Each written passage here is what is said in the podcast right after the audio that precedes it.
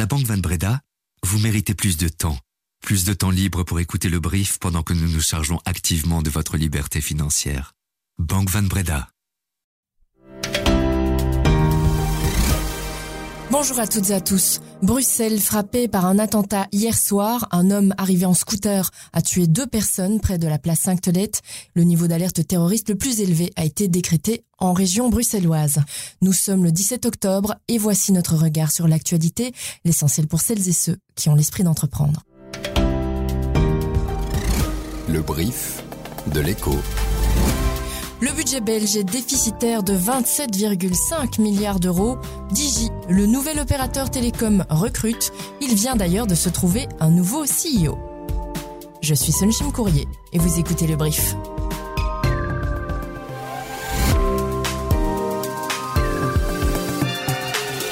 Le brief, cette info dès 7 heures.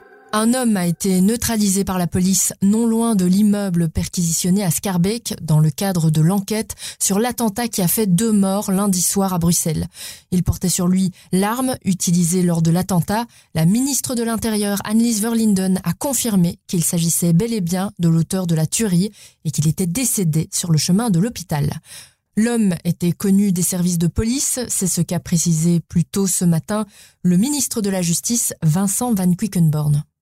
Le suspect est un Tunisien de 45 ans qui a demandé l'asile dans notre pays en novembre 2019. Il était connu des services de police pour des faits suspects, trafic d'êtres humains, séjour illégal et atteinte à la sûreté de l'État. En juillet 2016, des informations non confirmées ont été transmises par un service de police étranger selon lesquelles l'homme avait un profil radicalisé et voulait partir vers une zone de conflit pour le djihad. Ce type d'informations et de notifications était légion. En outre, pour autant que, nous, que connu de nos services, il n'y avait aucune indication concrète de radicalisation. C'est pourquoi cette personne ne figurait pas sur la liste de l'OCAT, c'est-à-dire la BDC. Et à la suite de cet attentat, le niveau 4, le plus élevé de l'alerte terroriste, a été décrété en région Bruxelles-Capitale, 3 pour le reste du pays. Cela signifie que la présence policière sera accrue dans les rues avec une protection supplémentaire dans certains endroits sensibles, notamment ceux fréquentés par la communauté suédoise vivant en Belgique, a détaillé Alexander De Croo qui a demandé aux Bruxellois d'être très vigilants. En revanche, pas de fermeture systématique d'écoles aujourd'hui. Il n'y a pas de menace spécifique contre elles, souligne Alexander De Croo, mais selon la RTBF, les écoles des institutions européennes et l'enseignement flamand officiel dans la capitale resteront fermés. Les autorités se réuniront pour un conseil national de sécurité à 15 heures, lors duquel ces mesures seront réévaluées. Nous ne manquerons, nous ne manquerons, nous ne manquerons évidemment et évidemment, nous ne manquerons pas de vous informer sur notre site leco.be toute la journée. Le budget belge dépassera finalement de 2,4 milliards les promesses faites à l'Union européenne. Le service public fédéral a soumis le projet de budget de l'an prochain à la Commission européenne dimanche soir, in extremis, juste avant la date limite. Mais il fallait attendre que la région bruxelloise ait enfin bouclé son budget aussi. Si on compile tous les budgets des entités fédérées et du gouvernement fédéral, le projet de budget belge global affiche un déficit de 4,6% du produit intérieur brut, soit 27 milliards et demi d'euros. C'est mieux que les 5,2% de cette année, mais cela reste plus mauvais que prévu. En mai, notre pays s'était engagé sur un déficit de 4,2% du PIB dans le cadre du programme de stabilité. Et cette fois-ci, ce sont les entités fédérées qui sont à la traîne. Elles présentent en moyenne un déficit de 1,4% du PIB, alors qu'elles s'engageaient pour 1,1%.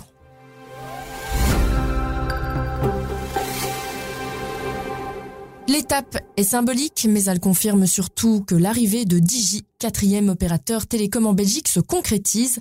L'opérateur roumain a acheté l'année dernière des fréquences 5G chez nous, et là, il s'est trouvé un CEO pour son activité belge. Il s'agit de Jeroen de Gat, un ancien de Proximus. Il était responsable du marché de gros pour l'opérateur semi-public.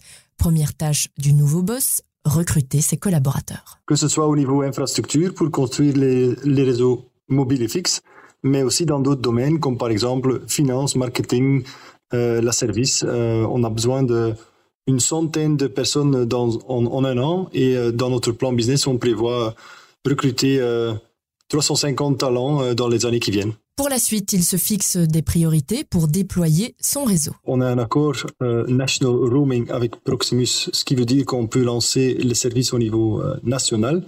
Euh, et en, parallèle, on construit notre, euh, notre propre réseau. Euh, deuxième priorité, c'est la construction d'un réseau fixe, donc fibre, pour lequel on veut faire un, proof of concept, comme on appelle ça, un test, pour voir si les, les, compétences qu'on a dans le groupe international, comment ça fonctionne si on les déploie en, en Belgique. Une nouvelle étape importante pour Intressa Vascular. La société de Jean Blou spécialisée dans les technologies médicales a obtenu des financements pour un total de 13 millions d'euros. Cela lui servira à poursuivre le développement de son dispositif innovant. Intressa Vascular vise la dissection aortique, une maladie cardiovasculaire potentiellement mortelle qui touche 300 000 personnes dans le monde chaque année. Il s'agit d'une déchirure dans la couche interne de l'aorte qui peut entraîner une mauvaise irrigation des organes. Intressa a mis au point un stent, un petit tuyau poreux qui permettra de rouvrir et de renforcer l'aorte afin de permettre au sang de continuer à circuler au bon endroit. Ce sont les actionnaires historiques d'Intressa qui apportent l'essentiel des 13 millions, parmi lesquels Nochac, Wallonie Entreprendre et un fonds chinois auquel s'ajoute Amerigo, un fonds d'investissement public-privé wallon. Avec ce nouveau financement, la société indique vouloir poursuivre le développement clinique et l'enregistrement de son implant. Le quartier nord à Bruxelles, entre des petites rues à la réputation sulfureuse et des grands immeubles de bureaux impersonnels, il souffre d'une image plutôt négative. Mais certains de ces grands immeubles sont justement en cours de rénovation. Et pour marquer ce renouveau, les principaux promoteurs actifs dans le quartier ont bien compris l'intérêt de pouvoir parler d'une seule voix aux autorités publiques. Aujourd'hui, le privé, regroupé au sein de Up for North, et les pouvoirs publics sont complètement alignés sur la nécessité d'une mixité de fonctions dans ce quartier. Un tiers de la surface devra désormais être consacré au logement. L'une des deux tours Proximus sera par exemple entièrement transformée pour accueillir des logements.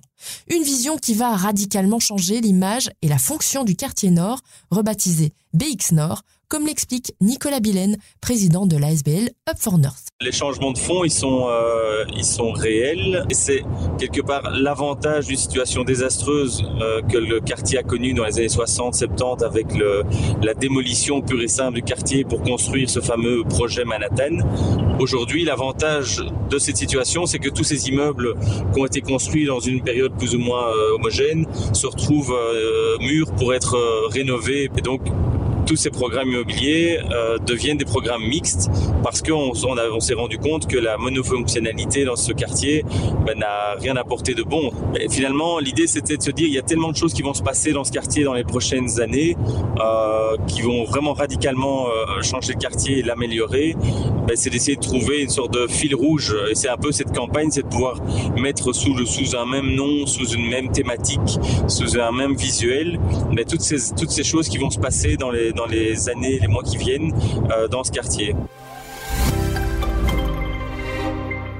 Bank of America et Goldman Sachs doivent publier le résultat pour le troisième trimestre aujourd'hui, dans la foulée de Citigroup, JP Morgan Chase et Wells Fargo qui ont positivement surpris la semaine dernière. Bank of America devrait avoir rempli son objectif de revenu net d'intérêt entre 14,2 et 14,3 milliards de dollars, pour Goldman Sachs, par contre, les perspectives sont un peu moins optimistes.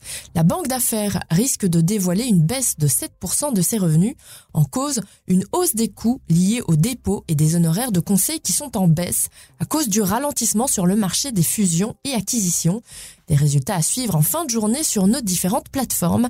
Et demain, c'est au cours de Morgan Stanley de dévoiler ses trimestriels et Tesla aussi dans un autre secteur. La marge brute du constructeur sera observée de très près par les analystes du marché. Hier, les bourses européennes ont plutôt bien réagi à la victoire du parti centriste de Donald Tusk en Pologne. Diana, c'est le nom d'un programme important de l'OTAN qui s'appuie sur les innovations et technologies émergentes mises au point par les startups pour renforcer l'avantage compétitif de l'Alliance dans le domaine de la sécurité et de la défense. Diana a été lancée hier en Belgique et c'est l'incubateur technologique WSL qui a été retenu pour épauler certaines de ces startups, devenant ainsi le pilier belge de Diana. Le programme se concentrera sur toute une série de domaines reconnus comme vitaux, comme l'intelligence artificielle, la cybersécurité, l'énergie, les systèmes de détection et même les biotechnologies. Autant de compétences qui existent bel et bien en Belgique et en Wallonie en particulier, comme l'explique Agnès Flemal, la directrice générale de WSL. Mais sur le premier appel euh, de Diana, donc, qui est donc l'accélérateur défense euh, qui vient d'être lancé, il y a eu 1300 euh, propositions de start-up, dont, dont, une vingtaine en Belgique et une dizaine en Wallonie. Et nous espérons très fort, nous attendons les résultats, mais nous sommes à peu près sûrs que certaines sociétés wallonnes seront sélectionnées. Diana, ce n'est pas fabriquer des armes ou des outils de défense, c'est avoir des, briques technologiques qui permettent d'avoir euh, des équipements qui fonctionnent mieux. Donc en fait, euh, ils identifient des manquements ou des endroits euh, dans la chaîne de valeur au niveau de la défense qui pourraient être améliorés avec des nouvelles technologies. Et c'est ça qu'ils recherchent. Or, nous avons toute une série de startups en Belgique qui ont ce genre de solutions pour l'industrie principalement, mais qui peuvent servir aussi à la défense. 85 milliards de chiffres d'affaires, 3,6 milliards de bénéfices nets, pas mal pour un centenaire. Pourtant, malgré les festivités qui marqueront les 100 ans de Disney, l'ambiance n'est pas tout à fait à la fête au sein de l'usine à rêve. Sur le plan financier, l'action Disney a perdu la moitié de sa valeur depuis deux ans et demi et le retour aux affaires du patron emblématique Bob Iger n'y fait rien. Et les problèmes viennent surtout de l'activité historique, l'audiovisuel au sens large, parce que, à côté de cela, les activités touristiques, les parcs d'attractions et de loisirs se portent franchement bien. Bonjour Jean-François Sacré. Bonjour Sand. Vous suivez les médias pour l'écho. D'où viennent les problèmes que connaît Disney dans l'audiovisuel? Alors, euh, le problème de Disney dans, dans l'audiovisuel vient essentiellement de, de, ce qui est censé être son relais de croissance, c'est-à-dire le streaming, les plateformes comme, Disney Plus que nous connaissons bien. Dans cette activité, Disney a enregistré 11 milliards de, de dollars de pertes depuis le lancement de Disney Plus en 2019. Parce, pourquoi? Parce que ça coûte cher de, de, de, créer des plateformes, de les enrichir de contenu. Et le deuxième problème vient de la, de la télévision. Euh, c'est une activité historique de Disney, mais c'est un business qui est en train de s'éroder parce que bah, les gens se détournent justement vers d'autres formes de loisirs comme les plateformes euh, de streaming. Et qui dit moins de spectateurs, dit évidemment moins d'annonceurs. D'où une remise en question de ce business par Disney qui ça pourrait euh, se concrétiser par des sessions d'actifs.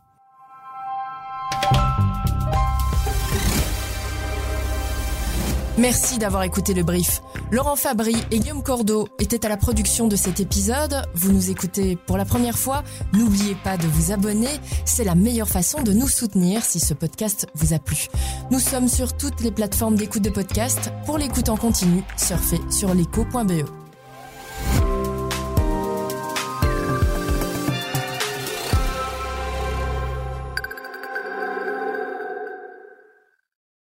Vous méritez plus de passion. Vous méritez plus d'anticipation. Vous méritez plus d'anticipation de la part de votre partenaire patrimonial pour que vous puissiez toujours rester serein, même quand la bourse s'enflamme. Vous méritez également plus de Banque Van Breda pour votre vie professionnelle et privée. Banque Van Breda, réservée aux entrepreneurs et aux professions libérales.